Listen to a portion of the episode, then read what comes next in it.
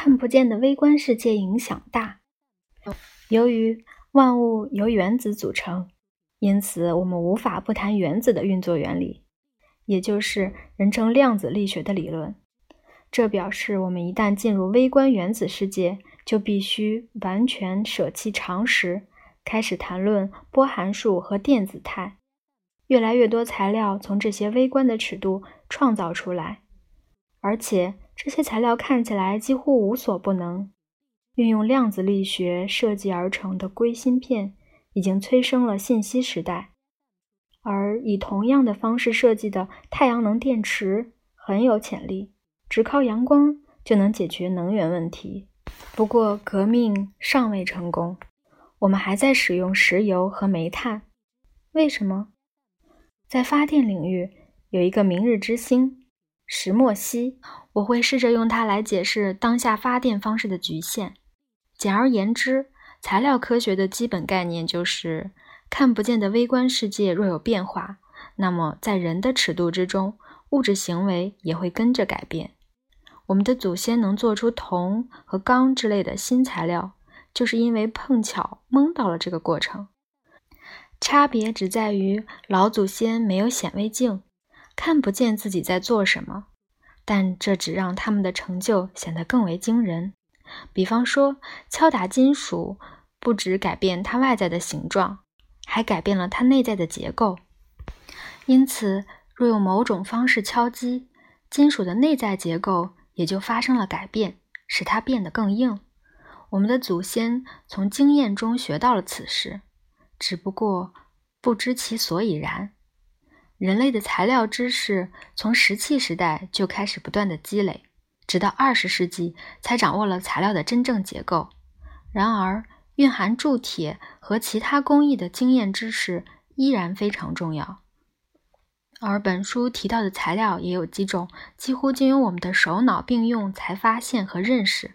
因此，认识材料不仅靠脑袋，也靠双手。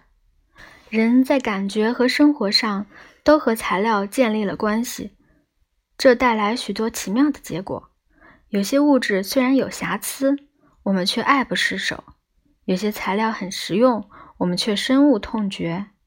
就拿陶瓷来说吧，陶瓷。是餐具的原料，我们的杯、碗、瓢、盆都是陶瓷做的。无论住家或餐厅，少了陶瓷就不完整。人类从几千年前发明农耕以来就使用陶瓷，然而陶瓷用久了容易出现裂口，发生龟裂，甚至不该破的时候会摔得粉碎。我们为何不改用更坚硬的材料呢？例如塑料或金属来制作盘和杯子，陶瓷在物理上有这些缺点，我们为何对它不离不弃？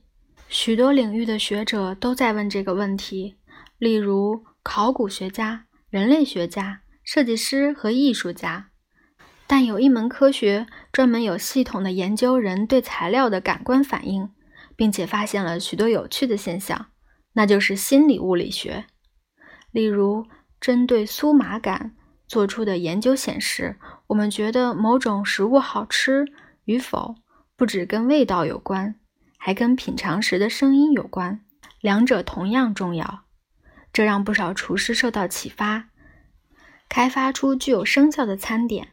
而某些薯片商更进一步，不仅让产品更酥脆，还让包装发出声音。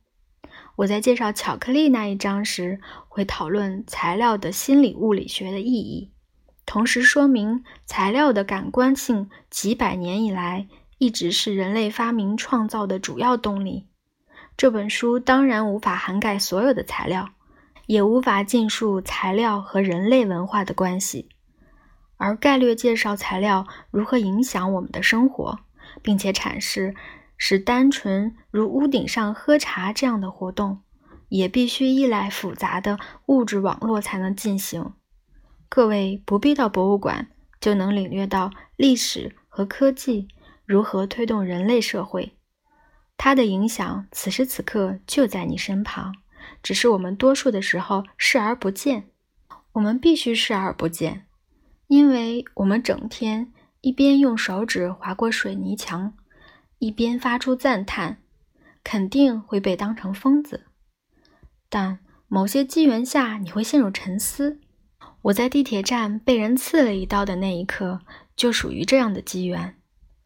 而我希望这本书也能够提供这样的机缘，能让你走进神奇的材料世界。